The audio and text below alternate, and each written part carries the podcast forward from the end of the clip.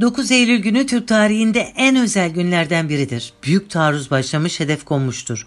Hedef Akdeniz'dir. O da İzmir demektir. Bir avuç arpa tayınla savaşan bir millet yedi düvele meydan okumuştur. Bugünkü cıvık siyaset ve belli bir kesimdeki yılışıklık düşünüldüğünde o dönemin asaleti daha açık ortaya çıkar.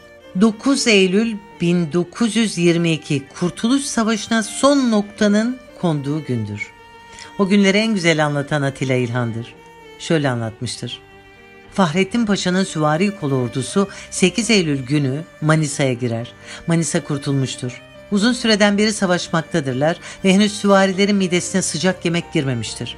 Manisa'nın kazanılması üzerine bir yemek yenilmesi emredilir. Seyyar mutfaklar kurulur. Yemek hazırlanmaya başlanır. Fakat bir müddet sonra İzmir'den bir telgraf gelir. Telgrafta Yunanlar çekiliyor ama her yeri yakıyorlar. Derhal yetişmeniz lazım denmektedir. Derhal kazanlar geri dökülür, süvariler atlara atlayıp İzmir istikametine harekete geçerler. Aşağı yukarı sabah yaklaşırken İzmir civarına gelirler.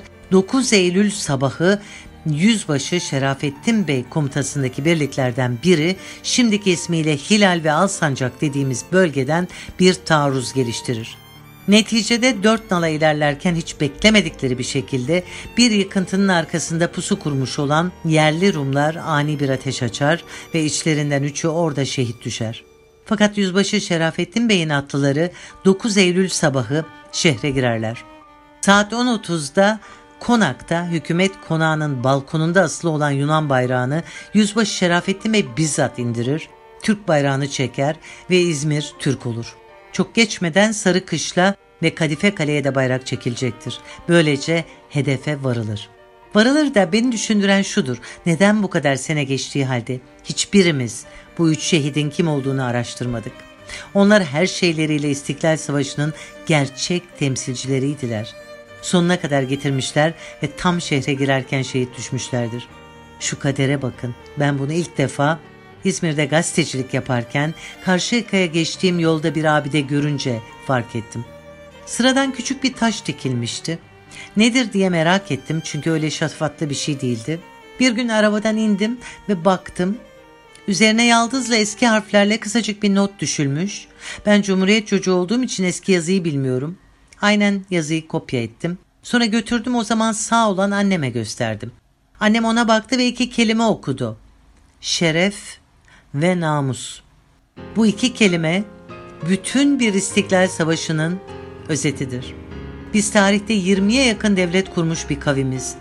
Biz öyle kolay kolay Yunan'a, İngiliz'e, Fransa'ya esir olacak bir millet değiliz. Bunu her zaman isteyenler çıkacaktır ama görev bellidir. Görevi biliyorsunuz. Birinci vazifemiz Türk istiklalini ve Türk Cumhuriyeti'ni ilelebet muhafaza ve müdafaa etmektir. Bu bizim en büyük hazinemizdir. Ama bu hazineyi istikbalde dahi elimizden almak isteyecek olan harici ve dahili betahlarımız olacaktır. O betahlara karşı aynı mantıkla direnebilmeliyiz. O betahlar Mustafa Kemal Paşa'nın nutkun sonunda belirttiği betahlardır. Yani kötü niyetli olanlardır. Onlara karşı da görev bellidir. Evet, Atil abi işte tam da böyle anlatmıştı. Bugün de içeride ve dışarıda aynı kötü niyetlilerle sarılmış durumdayız. Bu betahlarla mücadele konusunda da hala çok zayıfız.